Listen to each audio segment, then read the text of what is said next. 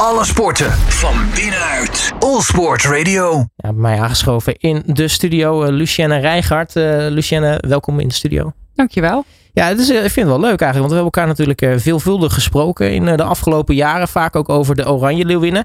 Ja. Maar ja, toen werd jij ineens uh, vrouw, ja, manager vrouwenvoetbal bij de KNVB. dat is best wel een, een, een, aardige job, toch? Ja, ik ben er heel blij mee inderdaad. Ja, ik ben nu toevallig, gisteren was ik een jaar in dienst. Dus nog niet het jubileum wat jij net vertelde inderdaad. Dat je al richting die tien jaar gaat. Maar nee, hartstikke blij mee dat ik deze job heb. Het is een hele diverse baan. Uh, nou, ik was wel al een beetje op zoek naar een job in het voetbal. Maar dat deze kans op mijn pad kwam, ja, dat was heel mooi. En ja, die heb ik met beide handen aangegrepen. Nou, nu is zo'n jaar altijd zo'n mooi eikpunt, zo'n mooi rond getal. Nou ja, daar een jaar en een dag verder, zeg maar. Ja. Hoe, hoe, kijk je terug tot nu toe op, op, op de job en wat het, wat het jou allemaal gebracht heeft? Nou ja, wat ik zeg, het is een hele diverse job. Um, dus wat ik merkte in mijn rol nou, het afgelopen jaar, dat je uh, je focus legt op een meisje dat vijf jaar start uh, en wil starten met voetballen bij een, bij een amateurvereniging tot Oranje Leeuwinnen. En het hele pakket ertussen. Dus daar zit ook nog een groot gedeelte vrouwen-erevisie. Maar er zit ook, nou ja, je introduceerde het ook zojuist, het gedeelte dat we proberen om meer vrouwen in een rol als trainer, um, als scheidsrechter, als bestuurder. Hoe kunnen we eigenlijk cultuurverandering binnen amateurvereniging? Dus de, het is heel divers. En um, nou, het is wel fijn. We merken nu dat er wat meer focus komt in mijn, uh, mijn rol. En dat ik weer meer eigenlijk wat ga richten op voornamelijk vrouwen-Eredivisie en de rol UEFA-FIFA. De relatie daarmee. Um, omdat je ook merkt, nou, Nigel de Jong is, ge, is gestart um, binnen bij ons als uh, directeur topvoetbal. Die heeft meer de Oranje Leeuwinnen. En we willen het gedeelte amateurvoetbal, wat dan een heel groot gedeelte is en eigenlijk de basis is, wat ik altijd zeg, het belangrijkste van het meiden- en vrouwenvoetbal, dat moet goed belegd gaan worden in de organisatie zelf. Ja, want hoe smaller de onderkant van de piramide is, ook hoe smaller de top uiteindelijk. Exact. Ja, nee, we moeten echt gaan bouwen op die aantallen. En we moeten gaan zorgen dat er een goede basis komt bij amateurverenigingen. Uh, voor mij, eigenlijk het positioneren van meiden en vrouwen binnen, binnen verenigingen is, is heel belangrijk voor uiteindelijk wat, er, uh, wat wij nu zien op het WK. Nou, zometeen uitgebreid natuurlijk meer over, over het managen van het uh, vrouwenvoetbal in Nederland. Uh, eerst even over, over jou, want uh, nou ja, jouw naam zal denk ik wel wat mensen, zeker de mensen die thuis zijn binnen het vrouwenvoetbal, wel een, een belletje doen rinkelen. Want nou, helemaal onbekend in de sport ben je natuurlijk zeker niet. Uh, nee, nee, dat denk ik niet. Maar uh, ja, ik heb natuurlijk nooit in het uh, Nederlands elftal gespeeld. En je ziet wel, het meiden- en vrouwenvoetbal ontwikkelt zich natuurlijk nu zo erg dat er meer rolmodellen gecreëerd worden. En ja, het meiden- en vrouwenvoetbal ook zichtbaarder is. Het, ik ben vier jaar geleden gestopt. De periode daarvoor was het, was, het, was het vrouwenvoetbal echt wel een stuk minder zichtbaar. Dus ik kan me ook wel voorstellen dat ik nog niet heel erg bekend ben. En dat is ook prima. Uh, dus, uh, maar goed, ja, ik, ik hoop op deze manier, op deze rol, in deze rol, vooral, nou ja, wat ik zeg, dat meisje dat vijf jaar, dat eigenlijk voor iedereen een passende plek is in ons voetballandschap. Voor elk meisje, op welk niveau ook, of in een andere rol dan op het veld. Dat, er een pas, dat is uiteindelijk het ultieme doel en daar, daar, daar werken we met z'n allen hard aan. Want ik ben nu eigenlijk wel benieuwd, hoe was dat voor, voor jou eigenlijk toen, jij, toen jij nog meisje was en begon met voetballen? Ja, ik was het enige meisje. Um, ik begon toen ik vijf jaar was uh, met voetballen. Ik had ook alleen maar uh, jongens als vriendjes. Dus voor mij was het geen probleem om uh, binnen de club met mijn vrienden. Dat wilde ik juist. Alleen de, nou, de club reageerde wel van. Ja, we hebben geen meidenteam. En waarbij mijn, mijn ouders allebei zeiden: maar dat is geen probleem, want ze voetbalt eigenlijk alleen maar met jongens. Dus ja, ze vinden het fijn als ze bij de jongens terecht kan. Nou, dat was wel eerst een beetje gek op gereageerd, blijkbaar. Ik uh, zelf heb er weinig herinneringen meer aan. Gelukkig maar. Uh, gelukkig maar. En uiteindelijk uh, ja, ben ik terechtgekomen bij de jongens en heb ik tot de A1 bij de jongens gevoetbald. Eerst bij Esto in Bodegraaf, vervolgens bij, bij Reewijk, CFC Reewijk. En uiteindelijk overstap gemaakt naar Aden Den Haag. En ik moet eerlijk zeggen, dat was voor mij ook nog best wel een drempel. Want ik had het ontzettend naar mijn zin bij de jongens. En het was voor mij best wel een stap om naar meiden, een vrouwenteam te gaan. Destijds, nu is dat inmiddels wel mogelijk, is, was het niet mogelijk om bij, op seniorenniveau uh, gemengd voetbal. Dus ik moest sowieso een stap gaan maken, want ik kon niet bij die jongens, bij die mannen blijven. Um, dat is nu veranderd. Dus sinds volgens mij 2020, 2021 uit mijn hoofd heeft de KVB dat toegestaan. Uh, dus uiteindelijk kan je nu ook op seniorenniveau gemengd voetballen. Destijds was dat niet mogelijk, dus ik moest een overstap maken. Dus ik heb selectiewedstrijden gespeeld bij uh, ADO Den Haag. Omdat destijds een, een ploeggenoot bij Reewijk zei van... ik ben groot fan van ADO Den Haag. Ik zie selectiewedstrijden. Je kan niet bij ons blijven. Ik ga wel met je mee. Laat maar zien daar. Nou, ja, nou oké, okay, ik ga wel mee. Ja, we gaan het doen, oké. Okay. moet toch wat. En nou ja, van kwaad. En ik, uiteindelijk ben ik bij ADO terechtgekomen. En heb ik daar zeven seizoenen gevoetbald.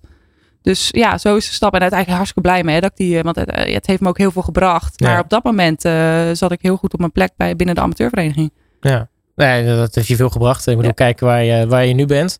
Um, maar eh, hoe was die switch dan? Want jij je hebt dan, dan je ja. bent je hele leven gewend om met jongens te voetballen. En dan ga je ineens met alleen maar vrouwen spelen. Ja, ja op, uh, dat, dat is anders inderdaad. En zeker de, in de dynamiek denk ik in het spel. Maar um, ja, uiteindelijk merkte je ook dat ik daar echt enorme stappen ging zetten. Omdat het wel het hoogste niveau van Nederland was. En ik met, wij ook best wel een aardig team hadden bij Adenhaag. Uiteindelijk ook kampioen van Nederland geworden. Um, dus het was niet dat ik in niveau naar beneden ging. Um, alles behalve. Dus voor mij was het ook, merkte ik wel, een topsportomgeving. Ik kon eindelijk ook vaker trainen. Ik kreeg met faciliteiten te maken. Ik, uh, nou ja, Wiegman hadden was coach. Ik heb haar volgens mij zes seizoenen gehad. Dus je merkt wel ook dat je gewoon in een andere omgeving terechtkomt. Um, en toen merkte ik ook, weet je, ik speelde op dat moment ook bij uh, Jong Oranje. Uh, dus ja, je wil ook zelf stappen maken. Um, maar ja, dat neemt niet weg dat ik het wel ontzettend naar mijn zin had bij die, bij die jongens. Ja, wat, wat was nou de, de grootste, het grootste verschil dan tussen hè, zeg maar, je amateurtijd en je, en je semi-proftijd? Uh, ja, toch de tijd die erin steekt uiteindelijk. Weet je, dat, dan ben je twee, twee dagen in de week in de avond aan het trainen. En opeens moest ik, ik zat toen nog uh, in 6 VWO toen ik mijn eerste jaar naar ADO. Toen moest ik ineens alles gaan regelen. Want ik moest om, om drie uur op de trein naar Den Haag. Weet je, ik woonde zelf in Gouda. Ja, dan moet je ineens gaan schakelen. Uh, mijn ouders kregen ook best wel een uh, rol in het autorijden, vervoeren van mij uh, naar wedstrijden en ophalen van. Dus bij weet je, de wedstrijden waren toen op donderdagavond, weet ik nog. En dan speelde je bij Twente uit en dan kwam je om drie uur s'nachts thuis op een, bij een ADO-stadion. En dan stond heel fijn mijn moeder daar weer. Dus je krijgt een heel ander leven ineens.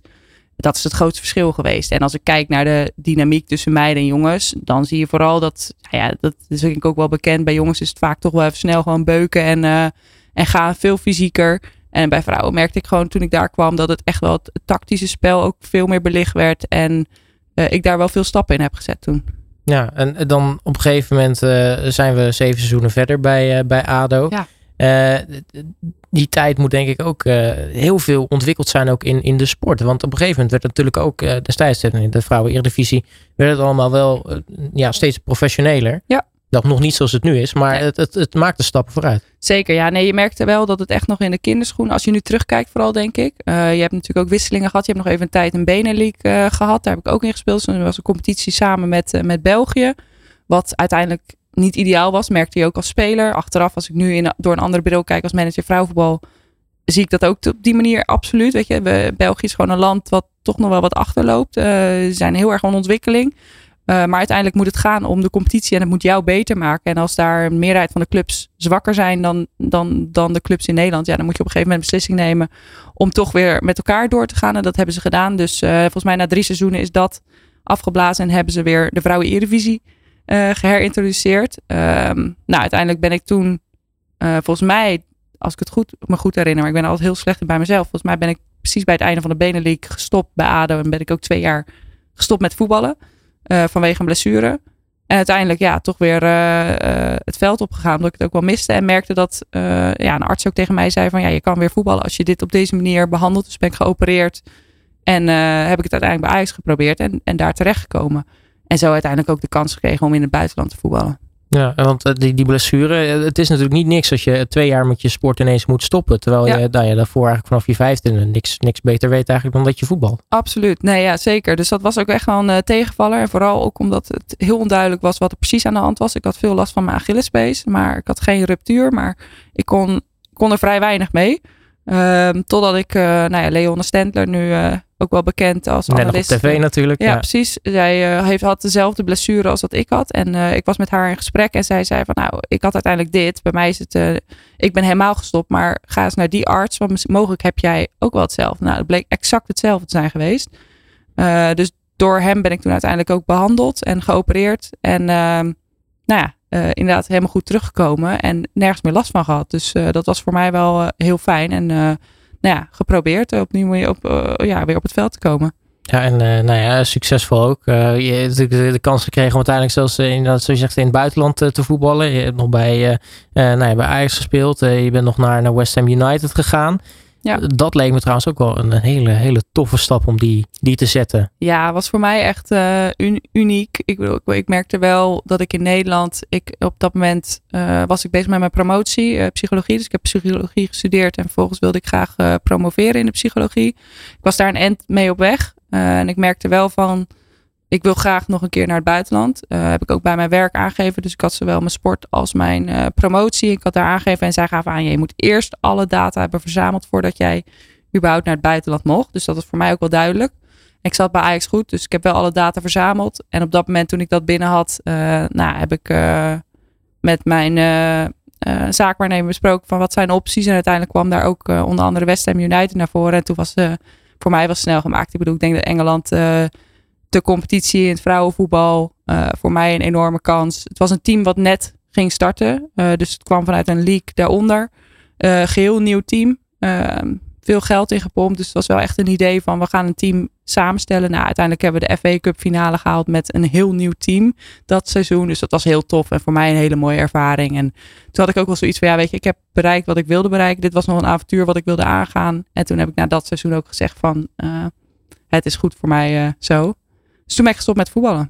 Ja, nou ja, wat dat betreft stop op je hoogtepunt. Uh, optima forma. Ja, zo, zo, laat het zomaar noemen inderdaad. hey, uh, je hebt natuurlijk wel als, als jeugdinternational uh, voor de ja. Oranje Leeuwinnen gespeeld. De, de, hoofdmacht ja, helaas dan net niet gehaald. Ja. Is dat nog iets wat je, wat je nog op je lijstje had staan? En je denkt van, ja, wel als, als ik iets mocht kiezen, dan had ik dat nog ook wel willen, willen doen? Zeker, ja, tuurlijk. Als je uiteindelijk topsporter bent, wil je het hoogst haalbare. Um, ik heb wel gezegd dat je, ik had heel graag gewoon een keer toch een training mee uh, willen maken en uh, het niveau willen zien als, als, als, als sporter. Maar ja, dat is niet gebeurd. Ik heb me, maar ik heb wel zoiets van ja, ik heb er alles aan gedaan en gegeven daarvoor. Uh, ja, dan is het niet anders. Zo ben ik dan ook wel weer. Ja. maar het had natuurlijk al heel gaaf geweest. En ik denk wat een hele mooie stap is geweest. Dat je uiteindelijk zit ik bij onder 19 met nou, de, de generatie Lieke Martens. Daar, dat is mijn, mijn leeftijd. Dus daar heb ik ook het EK mee gespeeld onder 19 die meiden die stroomden snel door uh, naar het A-team. Wat terecht is, want dat kan je nu nog steeds terugzien, denk ik, op het veld. Die hebben enorme talenten, dus die stromen gelijk door. Op dat moment was er nog geen uh, jong oranje, dus geen onder 23. Dat is een x aantal jaar geleden is dat tot stand gekomen. En dat is een ontzettend belangrijke ontwikkeling voor die meiden. Want meiden die niet per se op 19-jarige leeftijd direct klaar zijn voor het A-team, die kunnen dan nog vier jaar rijpen. En misschien wel een kans krijgen om wel uh, die stap te maken. Ja, dat was er destijds nog niet. Ik weet niet of ik dan dat, weet je natuurlijk nooit. Maar ik denk dat een belangrijke stap is in ieder geval voor meiden die nu niet direct naar het A-team overgaan. Niet de wiekenkaptein, niet de... Uh, en het een goede ontwikkeling is dat je ook gewoon die stappen uh, eerst zet dan. En dan kan zien waar je, waar je eindigt. Ja, weet jij wel of je ergens een keer op een lijstje gestaan hebt van een bondscoach? Of? idee. Nee, dat weet ik echt niet. Ja, want als we hebben over jouw positie. Had je, had je binnen Nederland veel concurrentie op jouw plek? Uh, nou ja, Sherida. Ik was uh, verdedigende middenvelder. Dus uh, Sherida Spits is natuurlijk iemand die in ieder geval als je naar Nederlands elftal kijkt al daar een hele lange tijd natuurlijk record international. dus op die positie in dat opzicht zeker. Um, ja, dat staat, ja, dus ja, dat is eigenlijk de, conclusie. En zitten wel meer meiden, weet je. Kelly Zeeman heeft de tijd, Tessel Middag. dat zijn wel de meiden die op dezelfde positie spelen als dat ik speelde. Ja. Ja, ja Serida Spits, dat is natuurlijk niks ja. tegen opgewassen eigenlijk. Nee. Die is ongeveer geboren in Oranje. Dus. Ja, ja. en uh, ja, ze doet het nu ook, weet je. Ze staat er ook gewoon weer en uh, ze heeft die band om. Dus dat is heel tof om te zien. Doet ze ook heel goed. Ja, en nou ja, nu, zeg je, dus we hebben een aantal jaar geleden dus uh, nou ja, gestopt met, uh, met voetballen. Ja. Nu sinds een jaar uh, manager vrouwenvoetbal. Wat, wat is daartussen eigenlijk nog gebeurd? Wat heb je in die tussentijd gedaan? Ja, ja ik heb toen ik gestopt ben met voetballen, ben ik heel iets anders gedaan. Ik dacht ook helemaal klaar te zijn met voetballen. Dus dat is ook wel grappig, denk ik, nu om te zien waar ik nu zit weer. Je had ook niet het idee van, goh, ik wil nog binnen de sport actief blijven? Of? Nee, nee, ja, ik had echt uh, zoiets van, ik uh, ben klaar met mijn promotie. En ik ben uiteindelijk drie jaar heb ik bij het Centraal Bureau voor de Statistiek gewerkt. Als statistisch onderzoeker, dus heel iets anders. Dat is heel iets anders, ja. Ja, ja dus wat ik ontzettend leuk vond, overigens. maar ik merkte wel snel dat ik het voetbal miste. dus dat ik dat toch wel een beetje verkeerd had ingeschat. Ik heb toen uiteindelijk twee jaar vrijwillig in het bestuur van ADO Haag Vrouwen uh, gezeten. Nou, dat is dan toch je clubje, toch? Ja. Precies, woonachtig in Den Haag, daar begonnen. Dus ik wilde graag kijken wat ik kon betekenen voor die club. Uh, nou, in een rol van ambassadeur. Kijken of ik die speelsters uh, kon begeleiden met nou ja, hoe maak je stappen, hoe ontwikkel je jezelf, wat, wat, wat is belangrijk als speelster, om rekening mee te houden in die trant. twee jaar gedaan. En toen merkte ik wel, ja, daar krijg ik ontzettend veel energie van om in zo'n voetbalomgeving weer actief te zijn in een andere rol. Toen ben ik bij UEFA ehm, een opleiding gestart. Uh, dat is voor ex-spelers. Uh, en dat is met de gedachte dat je ooit in een voetbalorganisatie wil gaan werken. Dus toen merkte ik wel, oké, ik ga een stap zetten.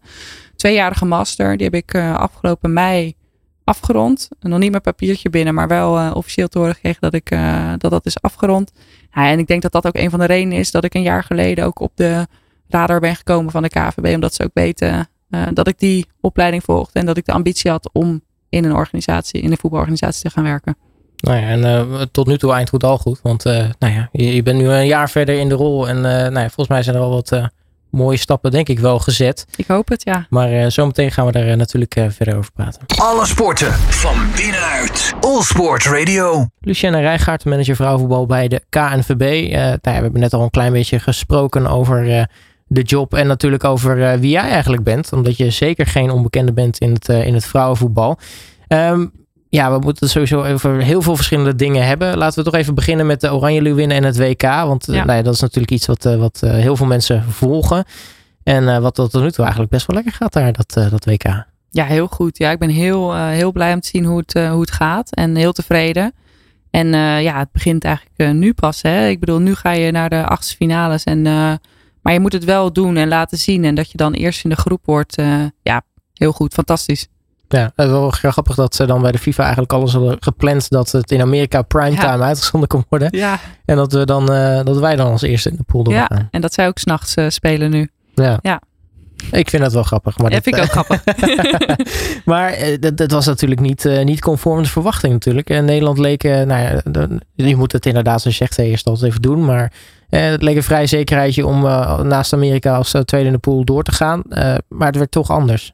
Ja, top. Ik bedoel, en ik denk dat, dat het vertrouwen er absoluut was binnen de, binnen de groep. Maar je moet de VS nooit onderschatten. Dat hebben we ook, laat, hebben we ook gezien hè, in de wedstrijd. En met het verleden. Maar ja, het resultaat tegen VS is ook heel belangrijk geweest. En ze hebben gewoon daar een hele goede wedstrijd gespeeld.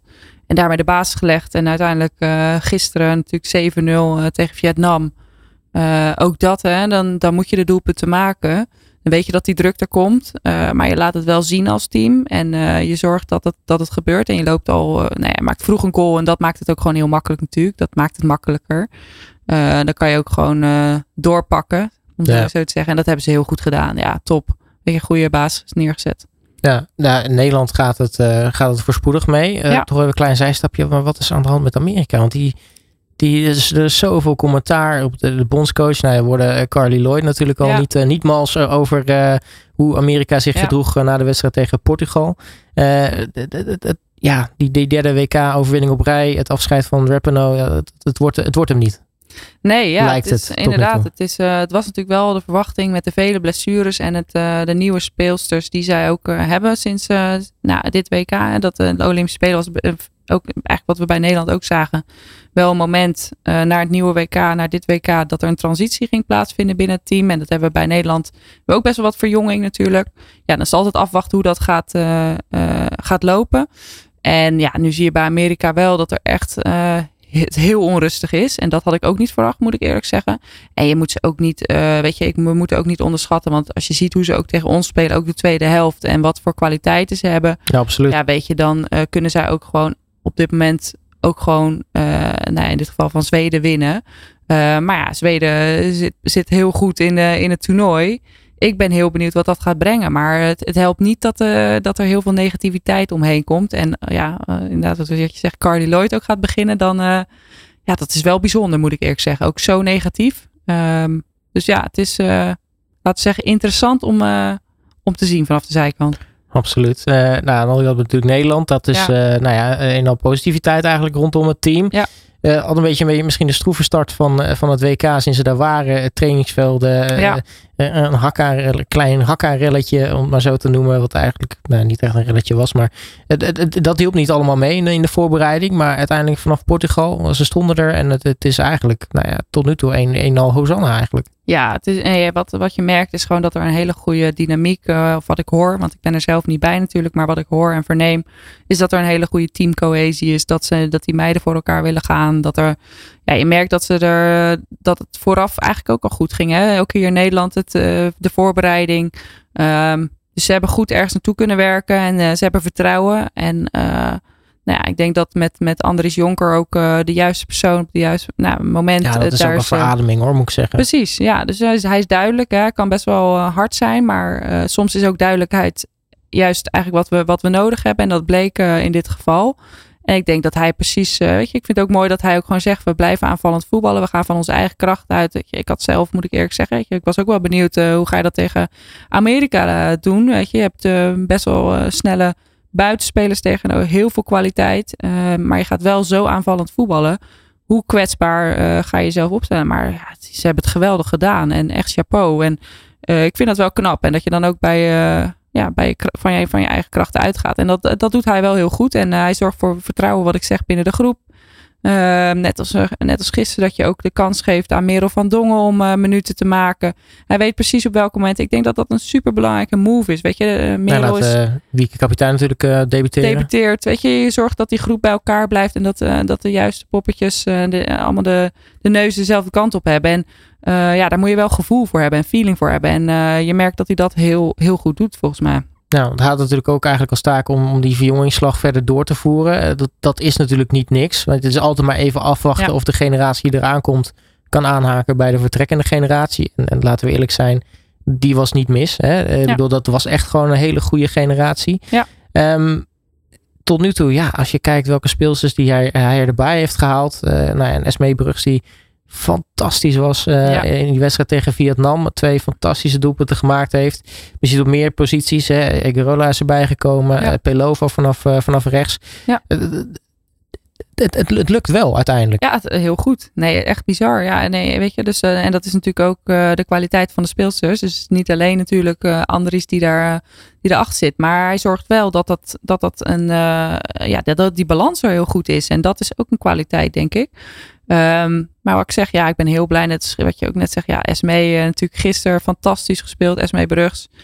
En uh, ja, daar komt de eerste twee wedstrijden niet helemaal uit, denk ik. Uh, maar geeft wel het vertrouwen om haar te laten staan. En ook gewoon hele wedstrijd te laten spelen. Weet je. Dus, dus daar, daar, kan je natuurlijk ook afwegen. Oké, ik ga er wisselen. Maar dan krijgt ze misschien wel een dreun. Dat doet hij niet. Nou goed, laat het nog. En, en bij, tegen Vietnam kan ze het volledig laten zien. En ja, dan, doet ze, dan, dan komt het ook uit. En dan zie je ook wat, ze, wat voor kwaliteiten ze heeft. Maar dat zijn wel de, de details, denk ik. En ja, dat is, uh, dat is heel mooi dat dat nu op deze manier uitwerkt. Ja, want het, het is inderdaad zoals je zegt, die, die, die mix tussen uh, de, de generatie die er was. Hè. Uh, nou ja, Sherida Spitsen is, is ja. denk ik onmisbaar. Niet Stephanie alleen achterin. Ja, Stephanie ja. van de Gracht. Maar natuurlijk ook de, misschien de wat jongere, oudere generatie. Uh, denk bijvoorbeeld aan de Lieke Martens, de Jackie Groenens, Danielle van der Donk. Die er Dominique eigenlijk al, Jansen. Dominique Jansen, die er eigenlijk al heel lang bij zijn. Ja.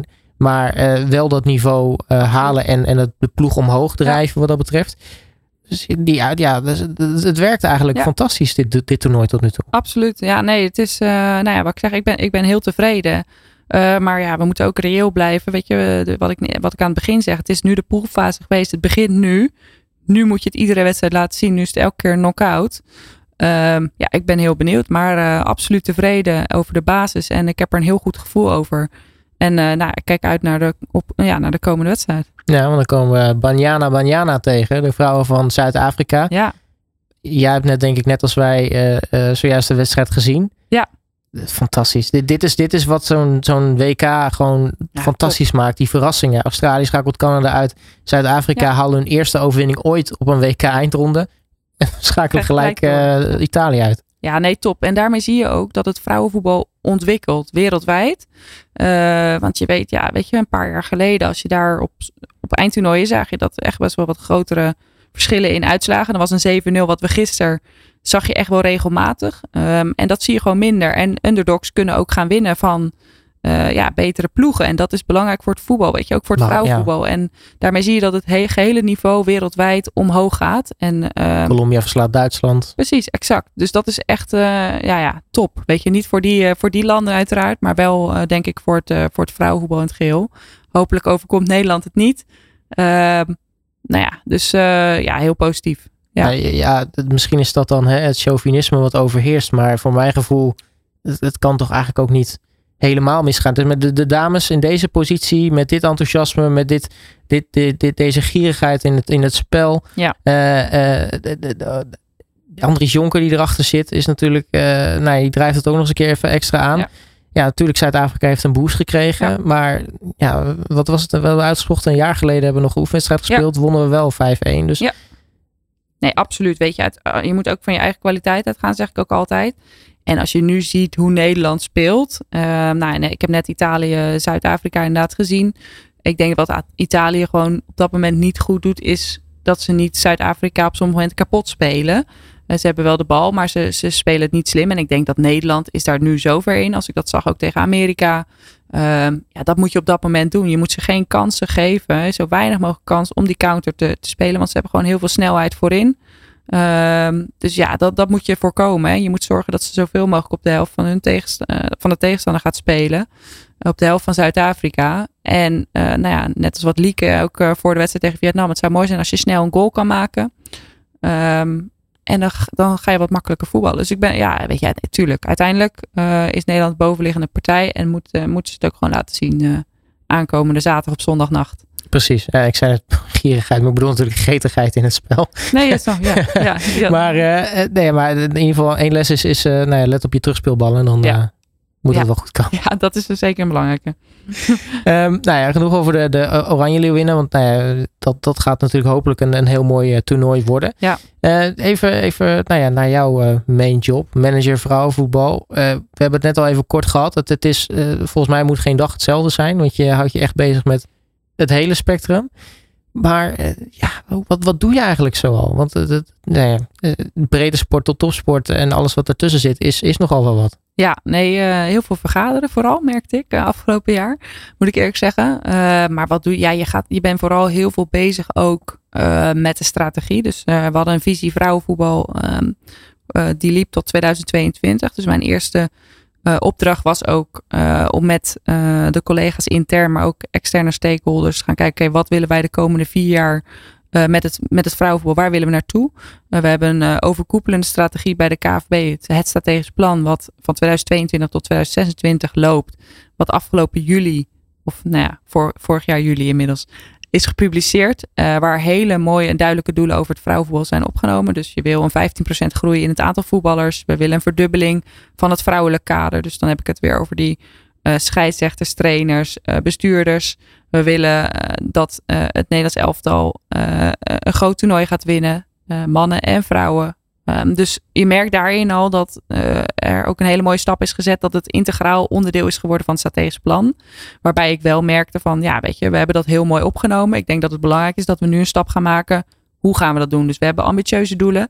En daarin hebben we gezegd, oké, we vinden het toch belangrijk dat er iets beschreven wordt Vooral wat gaan we nou doen om die bijvoorbeeld die 15% groei voetballers te, te krijgen? Hoe gaan we zorgen dat we die verdubbeling van het vrouwelijk kader krijgen? Nou, dan ga je kijken naar je opleidingsaanbod. Je gaat kijken uh, naar vereniging. Hoe kunnen we de cultuur veranderen? Uh, hoe zorgen we dat uh, meiden en vrouwenvoetbal goed gepositioneerd wordt binnen? Hoe kunnen clubs misschien samenwerken? Zodat we meiden, je merkt toch dat soms meiden niet meer kunnen voetballen omdat de teams uh, niet groot genoeg, het aantal niet groot, dat ze moeten stoppen met voetballen. Hoe kunnen we zorgen dat dat bijvoorbeeld voorkomen kan worden door samen te werken tussen clubs? Nou, dat is natuurlijk wel iets wat dan nieuw is in Nederland en waar clubs dan denken van, hè, uh, maar samenwerken. Uh, er zit natuurlijk best wel wat rivaliteit binnen, binnen amateurverenigingen, binnen dezelfde gemeente. Dat weet ik als geen ander. Dus hoe ga je daar creatief, innovatief mee om? Zodat we in ieder geval kunnen creëren dat er voor elk meisje een passende plek is. En dat is best wel een uitdaging, maar ook heel leuk. Ja, en, en, natuurlijk sowieso hè, de hele ontwikkeling van het vrouwenvoetbal. Uh, de Oranje Leeuwinnen zijn er denk ik ook heel belangrijk in. Want je zag maar 2017 dat, dat de EK winnen ja. in eigen land. Wat, wat dat heeft betekend ja. voor het vrouwenvoetbal. Want eigenlijk, zoals we het nu kennen, daar, misschien onerbiedig om te zeggen alles wat ervoor gebeurd is hoor. Maar eigenlijk is het daar begonnen.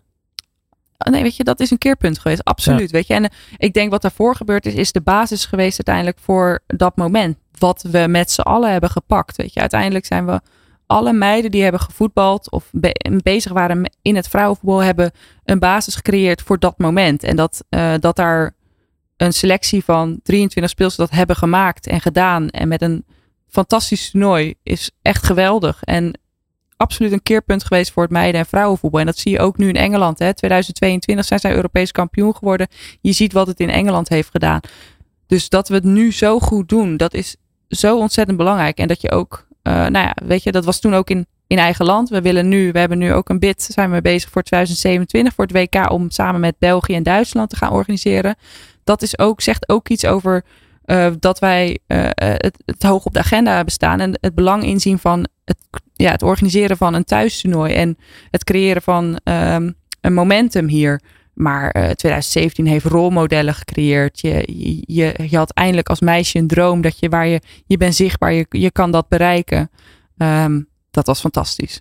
Ja, want ik denk ook daar zijn ook enorme aantallen meisjes bijgekomen. Ja. Uh, de competities zijn natuurlijk ontzettend veel groter geworden. Er is meer aanwas vanuit de jeugd.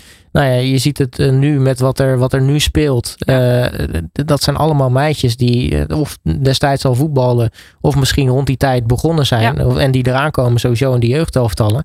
Dus het, het, het, heeft wel echt wel een, een, misschien een soort van tsunami teweeggebracht aan vrouwenvoetbal. Ja, het is echt een boost geweest. Ja, absoluut. Dus, en dat weet je, het is ook geen ja, ik denk ook niet dat het een verrassing is. Weet je, als je een eindtoernooi uh, in, eigen, in eigen huis organiseert, vervolgens goed speelt en je wordt zichtbaarder en vervolgens ook nog wint. Ja, dat is gewoon, dan heb je win-win-win. En dat, uh, ja, dat is zichtbaar uiteindelijk in verschillende rollen in het voetbal, uh, in het vrouwenvoetbal. Niet alleen op, maar ook buiten het veld. En uh, ja, als we dat nu weer, weet je, het nadeel van nu van het WK is eerlijk gezegd wel de tijd, tijdverschil wat er natuurlijk is. De, waardoor je soms zelfs om drie uur s'nachts televisie aan moet zetten.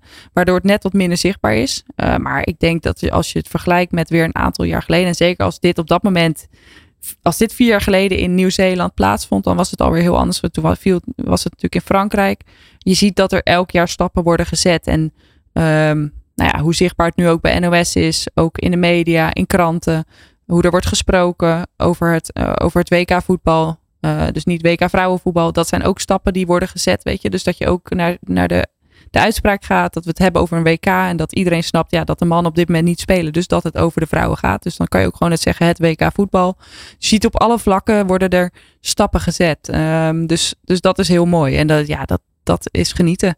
Nou, dan denk ik natuurlijk de grootste uitdaging is dat, dat momentum vasthouden. Uiteraard. Want je, op een gegeven moment, je wil natuurlijk wel dat die aanwas blijft komen in die Zeker. aantallen. Ja, dus daarin moeten wij ook gewoon kijken en steeds ja, echt wel kritisch evalueren van we moeten die aantallen in de gaten houden. Uh, we hebben daar een heel mooi dashboard van. Dus we hebben echt een dataafdeling die continu kan monitoren. Uh, wat bijvoorbeeld als we het echt, echt, echt hebben over die aantallen. Wat die instroom is. Uh, binnen welke leeftijdscategorieën. vink je aan op meiden, vrouwen. En je kan zo zien waar we die hoe die aantallen zich verhouden. En dan kan je ook gewoon goed kijken. Oké, en dan moeten we ook gaan evalueren. Oké, als we aantallen zien verminderen. We hebben een heel mooi uitstroomonderzoek wat zijn redenen waarom meiden uitstromen? We weten dat bijvoorbeeld bij de leeftijd uh, 10, 11, 12 jaar meiden sowieso in de sport sneller stoppen met sporten. Niet alleen in het voetbal, dat zien we dus ook terug, maar in alle sporten. Dat het een, ja, een kritieke fase is binnen meiden dat ze stoppen met sporten. Uh, hoe kunnen we zorgen dat dat vermindert. Dat we in ieder geval in het voetbal kunnen zorgen dat zij een uh, plek hebben waar ze zich veilig voelen, dat ze fijn vinden om te voetballen. Nou, uh, wat zijn dan dingen die wij moeten organiseren binnen amateurverenigingen? Ik noem maar wat. Uh, is het toegankelijk voor, voor meiden, vrouwen? Hebben ze een juiste plek? Hebben ze een goede trainer? Hebben ze, spelen ze op het juiste veld? Ehm, nou, dat, dat zijn dingen waar wij mee aan de slag kunnen in, in contact met verenigingen. En um, ja, dat moeten we, we moeten daar naar blijven kijken om die aantallen omhoog te Uiteindelijk zit daar de potentie. Hè? We hebben mooie doelen met de KFB over um, een miljoen voetballen. Ja, weet je, de potentie ligt daar.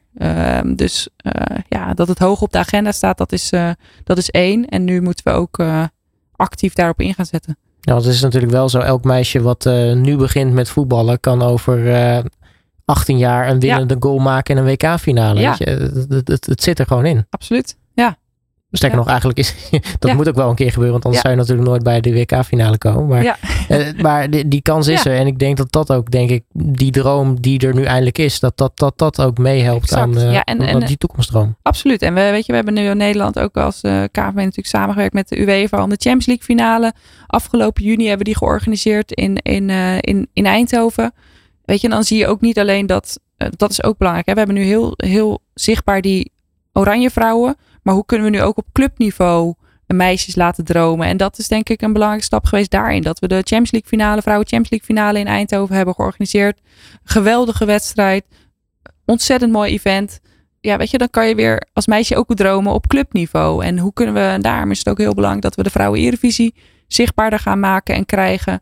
Ehm, zodat meiden ook op dat niveau ehm, ja, dromen kunnen najagen en weten waar ze terecht kunnen. Uh, wat goede clubs zijn om zich te ontwikkelen, waar de faciliteiten zitten. Nou, noem maar op, alles wat je wil weten als meisje als je uh, voetballer wil worden, profvoetballer wil worden. Nou, je noemde al net eigenlijk je eerste taak als manager vrouwenvoetbal. Destijds was het, nou, het opstellen van een nieuw, nieuw toekomstplan. Een nieuw, nieuw vierjarenplan. Maar dat, dat zit natuurlijk, ja, dat, dat komt niet zomaar uit, uit de, grond, de grond zetten.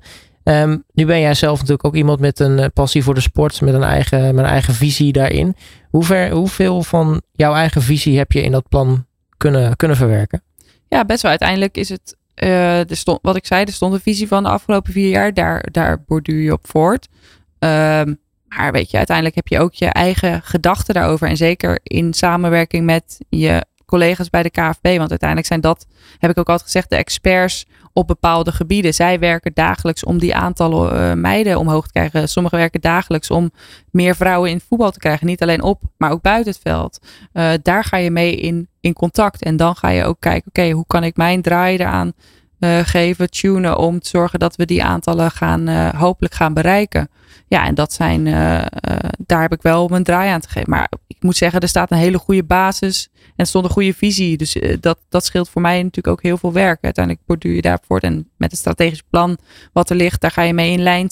Daar ben je mee in lijn. Dus ja, ik denk dat de combinatie van alles bij elkaar is.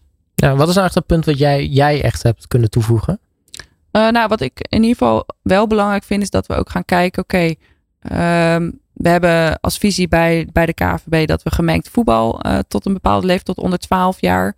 Um, wat ik een groot voorstander van ben. Um, want uiteindelijk is dat hetgene waardoor je, ik denk niet alleen als meisje, maar ook als jongen uh, goed kan ontwikkelen. Weet je? Dus uh, we brengen het nu heel vaak als van uh, het is goed voor de meiden, want dan kunnen ze komen tot het Nederlands elftal. Want het is belangrijk dat ze tussen de jongens voetballen. Maar ik denk dat het ook belangrijk is dat het voor de ontwikkeling van de jongen zelf niet kwaad kan dat je gemengd voetbalt. Dus dat we op die manier ook gaan, gaan zien. Maar vooral ook dat we moeten kijken, oké, maar hebben we daar de hele doelgroep mee? Of zijn er nu meiden die bijvoorbeeld niet starten met voetballen, omdat je gemengd moet voetballen? Um, om daar eens te gaan onderzoeken, oké, wat zit daarachter? Zit daar een pot potentiële groep die we nu misschien mislopen? Um, een rol van de ouders, zeg ik ook altijd, heel belangrijk. Oké, ik kan me voorstellen dat er nog steeds ook ouders zijn van, ja, voetbal is misschien niet uh, het eerste waar je denkt bij je dochter ja, hoe kunnen we die triggeren? Hoe kunnen we dat krijgen door meer zichtbaar, nou net als zo'n toernooi als wat nu speelt, het zichtbaarder te krijgen bij, bij ouders ook. Dat het, uh, ja, dat voetbal en meiden en vrouwen samen gaan. En dat het echt een, uh, een sport is wat meiden kunnen beoefenen. En dat dat uh, goed is voor de ontwikkeling. Um, dus dat probeer ik mijn draai aan te geven. maar dat is meer natuurlijk iets waar we kijken, hoe kunnen we dat in onderzoek verwerken? Of, en daar komt mijn, mijn onderzoeksachtergrond denk ik ook wel een beetje naar voren. Um, op die manier met draai aan te geven. En te zorgen dat er in dit geval meer meiden aan het voetballen gaan. Ja, want ik ben eigenlijk wel benieuwd. Jij, jij hebt natuurlijk een psychologische achtergrond, hè? psychologie gestudeerd. Um, nou ja, zelf inderdaad bij het CBS gewerkt, dus veel met cijfertjes. Ja. Wat, wat zijn nou de dingen die je uit, uit die kant van de job ja. mee kan nemen richting nou ja, je, je manager vrouwenvoetbal zijnde? Ja. Nou ja, heel, heel terechte vraag. Ik denk wat, wat ik merk dat ik heel belangrijk vind, is dat we echt uh, ik zeg altijd cijfer, data is zo belangrijk. Uiteindelijk moet je niet volledig op data afgaan, zeg ik altijd. Maar het is wel de basis. En als je een nulmeting hebt, een baseline hebt, dan weet je ook waar je staat. Um, en dat we gewoon continu gaan monitoren en die cijfers in de gaten houden. Om te kijken waar we staan. Op basis van cijfers kan je ook weer reageren en actief uh, veranderingen uh, of onderzoeken gaan starten. Uh, dus eigenlijk zou ik zeggen, op basis daarvan, vanuit mij zou ik zeggen, oké, ik vind het belangrijk dat we continu die aantallen blijven monitoren. En daar ben ik zelf car tracker in. En ook ja, wil ik zelf ook graag weten van hoe staat het er nu voor? Waar staan we? Oké, okay, als we er niet staan, hoe gaan we het dan wel? Als we er wel staan, oké, okay, hoe zorgen we dat we dit uh, zo uh, deze lijn doorzetten? daar zit ik wel bovenop. Nou, je hebt ook gezegd, de, de, de, de job is ook heel veel vergaderen. Ik ben eigenlijk wel benieuwd.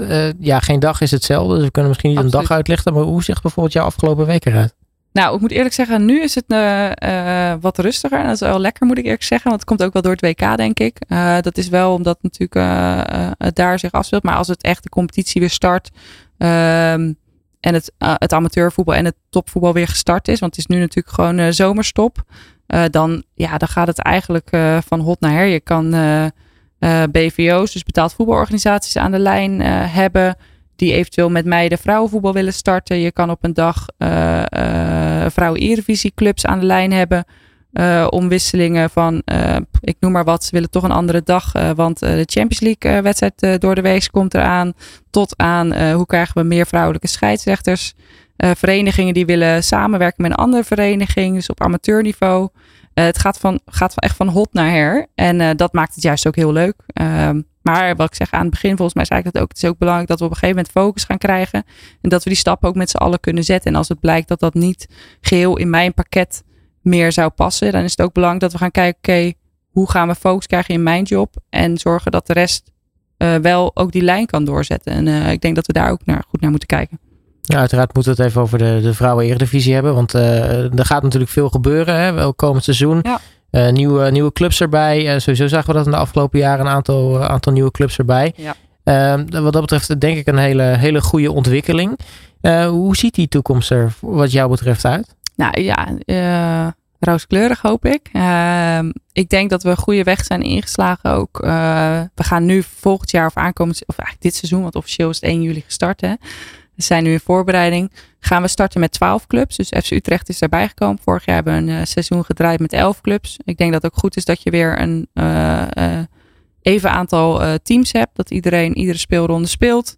Um, we hebben wel gezegd, ja, we gaan niet meer dan, we gaan niet uitbreiden, deze competitie, die topcompetitie in Nederland. Want we willen wel echt de kwaliteit uh, borgen. Ja, dus daarom ook is het een gesloten competitie. Het is niet uh, degradatie naar de. Maar daar willen we wel naartoe. Dus we willen echt wel die uh, PD-regeling, promotie-degradatieregeling, is wel iets wat we, wat we ambiëren. want ik denk dat het ook echt belangrijk is dat uiteindelijk op het veld gaat uitgemaakt gaat worden wie daar in die topcompetitie gaat spelen. En je merkt er soms nu toch wel dat ja, uiteindelijk maakt het dus niet uit of je helemaal onderaan eindigt of uh, drie na laatst. Natuurlijk wel voor het beeld wel in de tabel.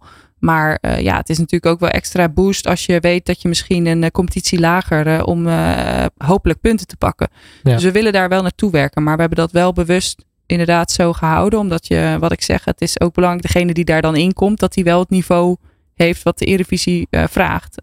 dus je moet heel goed die kwaliteit um, monitoren van die competities. Dus ook van die competitie eronder. Nou, dat is nu op dit moment een beloftecompetitie. Die wordt omgedoopt naar vrouwen eerste divisie. Dus dan krijg je een soort, uh, nou, wat je bij de mannen hebt, Eredivisie en KKD. Waarbij ook eerste elftallen op termijn uh, toegang uh, kunnen nou, krijgen, toetreden.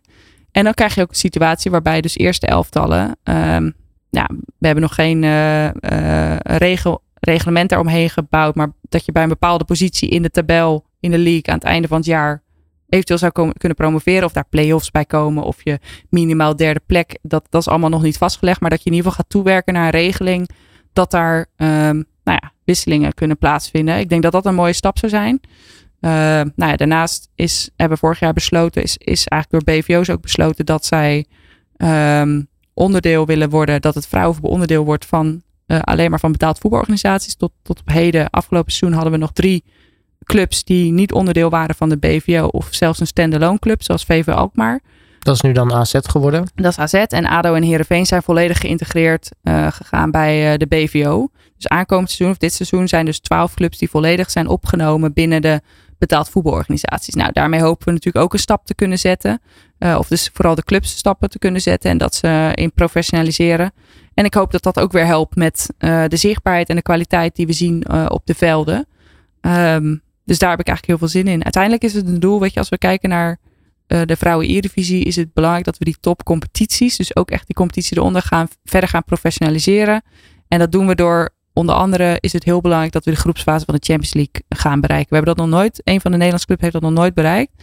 Nou, een van de belangrijkste doelen is dat we die groepsfase gaan bereiken. Welk team dat wordt, dat uh, allebei zou helemaal mooi zijn, maar uh, dat, is, dat, is, dat is om het even. Maar het is heel belangrijk dat daar, dat daar een Nederlandse ploeg gaat meedraaien in de, in de Champions League. Want dan krijg je ook punten. Dan krijg je uiteindelijk uh, solidariteitsbetalingen vanuit UEFA naar de overige clubs. Dus de overige clubs die, die niet deelnemen in de, in de Champions League krijgen een flink bedrag. En dat moet ze steken in het meiden- en vrouwenvoetbal. Ja, dat zorgt voor een cirkel waarbij je weer ontwikkelingen specifiek voor het meiden- en vrouwenvoetbal binnen de vereniging gaat creëren. Um, dat gaat, dat gaat, gaat ons ontzettend helpen. Dus uh, dat is uh, een doel op zich. Dat zou heel mooi zijn als we dit aankomend seizoen, dit seizoen kunnen bereiken. Is het een ultieme toekomstroom dat uh, het onderdeel wordt van de licentie-eis? Dat een BVO moet een mannen- en een vrouwenteam hebben? Of is dat te ver weg van je bedshow? Nou, ik weet ook niet, dat zeg ik altijd. Ik, ik, denk dat dat niet per se een droom van ons moet zijn. Want we hebben 34 BVO's in Nederland. En um, ja, als we nu kijken naar de kwaliteit van het meiden- en vrouwenvoetbal, dan moet je ook uh, eerlijk zijn. En, en, die aantallen zijn gewoon een stuk lager dan in het jongens- en mannenvoetbal. Ja, weet je, ik vraag me voor het mannenvoetbal eigenlijk al af of 34 niet te veel is voor het kleine landje wat we zijn met z'n allen. Ja, gaan we dat dan op gaan we dat dan kopiëren omdat, we dat, omdat, we, omdat het zo hoort en dat we dat weten dat dat al bij de mannen zo is? Ik zou in ieder geval de absoluut nu op dit moment niet najagen. Want ja, weet je, je wilt ook nou ja, de kwaliteit borgen. En zover voorlopig uh, zijn we absoluut nog niet. Dus ik denk dat het ook goed is dat we nu Nederland, als je kijkt op de kaart, dat we redelijk de meiden- en vrouwenvoetbal verdeeld hebben over het hele land. En dat is denk ik belangrijk. Dus geografisch hebben we dat goed verdeeld. Ja. Dat het niet allemaal op één plek in Nederland is. Dus dat er elk meisje uh, in de buurt in ieder geval een BVO heeft. Nou, Gelderland zou nog wel mooi zijn in de toekomst. Dat, dat mis je nu nog een beetje. Ja, Vitesse of, uh, of een NEC zegt, uh, gaan we het oppakken. Die regio. Uh, maar in principe heeft elk meisje in de buurt, ergens in de buurt, wel een uh, mogelijkheid om tot een BVO uh, te komen. Dus dat is denk ik een belangrijke die je in ieder geval najaagt. Maar uh, 34, nee, dat is echt nog wel te veel hoor. Nee. En, en, je merkt wel dat UEFA daar ook pusht. Hè? Want UEFA zit ook te pushen met van uiteindelijk komen zij nu met eisen, licentie-eisen. Dat BVO's, als ze Europees willen voetballen, de mannen, dat ze iets met meiden- en vrouwenvoetbal moeten doen. En dat is gelukkig niet alleen een team, maar dat kan ook zijn door ehm, op regionaal niveau het meiden- en vrouwenvoetbal te ondersteunen of, of activiteiten te organiseren. Nou, dat is, dat is top. Ja. Ja, tot slot, ik vind het jammer dat het wel weer door de tijd heen zit. Dat we kunnen echt zeven uur vullen, denk ik, aan, aan, aan radio. Maar uh, we moeten het ook even over het kader hebben. Want dat is natuurlijk ook heel Ja. erg belangrijk. Want nou ja, het is leuk als heel veel meisjes gaan voetballen. Maar het zou ook leuk zijn als er wat meer trainsters, scheidsrechters zijn die dan actief zijn.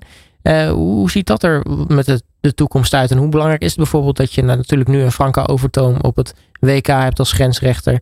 Uh, die een voorbeeld kan zijn voor de rest. Ja, heel belangrijk. Weet je, ziet nu uh, dit, dit WK natuurlijk dat uh, er twee Nederlandse vrouwelijke coaches actief zijn. Nou, ma Nederlandse mannelijke coach met anderen is natuurlijk bij ons. Maar Vera Pauw en Sarina Wiegman bij Ierland en Engeland respectievelijk. Dat, dat is zo belangrijk. Weet je, dat we rolmodellen gaan creëren. En ja, ik denk dat dat na 2017 ook een boost heeft gegeven met, met Sarina uh, in, in Nederland. En dan heb ik het specifiek over coaches. Uh, maar ook met Srona, met nou, op het afgelopen WK, Franse scheidsrechter, die nu ook op het aankomende WK, maar die was in Qatar natuurlijk actief. Vrouwelijke scheidsrechter. Ja, weet je, dan ga je zien ook dat het opties zijn. Ik moet eerlijk zeggen, ik als speelster, voor mij was het niet eens een gedachte, weet je. Daarna dat ik dacht van, oh ja, jeetje, je kan natuurlijk ook nog scheidsrechter worden na je actieve voetbalcarrière. En daar zitten we veel meer op te hameren. Om ook bijvoorbeeld, we hebben ieder jaar voordat het uh, vrouwen Eredivisie uh, uh, start een scheidsrechtsbijeenkomst. Laten we dat doen door bekende rolmodellen in het als scheidsrechter in, vrouwelijke scheidsrechters, zodat zij ook spelers ook kunnen enthousiasmeren en bewust maken. Het begint allemaal met bewustwording wat de kansen zijn en als je dat eventueel interesse hebt, dat je daar opleidingen voor kan volgen. En ja, op die manier proberen we dat actief in, ja, in te zetten en bewustwording te creëren. Nou, laten we hopen dat dat, uh, dat, dat dat ook mag gaan lukken. Want het zou natuurlijk mooi zijn als ook die kaderposities en goed, uh, ja. en goed inderdaad gevuld worden. Um, ja, ik vind nogmaals, ik vind het heel erg jammer dat we weer door de tijd heen zitten. Want we kunnen nog uren zo doorkletsen. Ja. Uh, maar uh, Lucienne Rijgaard, mag ik je hartelijk danken voor je komst naar de studio. voor het ons bijpraten over nou ja, het vrouwenvoetbal en hoe de toekomst eruit gaat zien. En nou ja, laten we hopen dat dat, dat mooie plan wat mede door jou bedacht is, dat dat mag uitkomen. En, en laten we ook stiekem hopen dat 2027 dat dat WK gewoon ook, uh, ook in Nederland is. Dat zou top zijn, dankjewel. Alle sporten van binnenuit. All Sport Radio.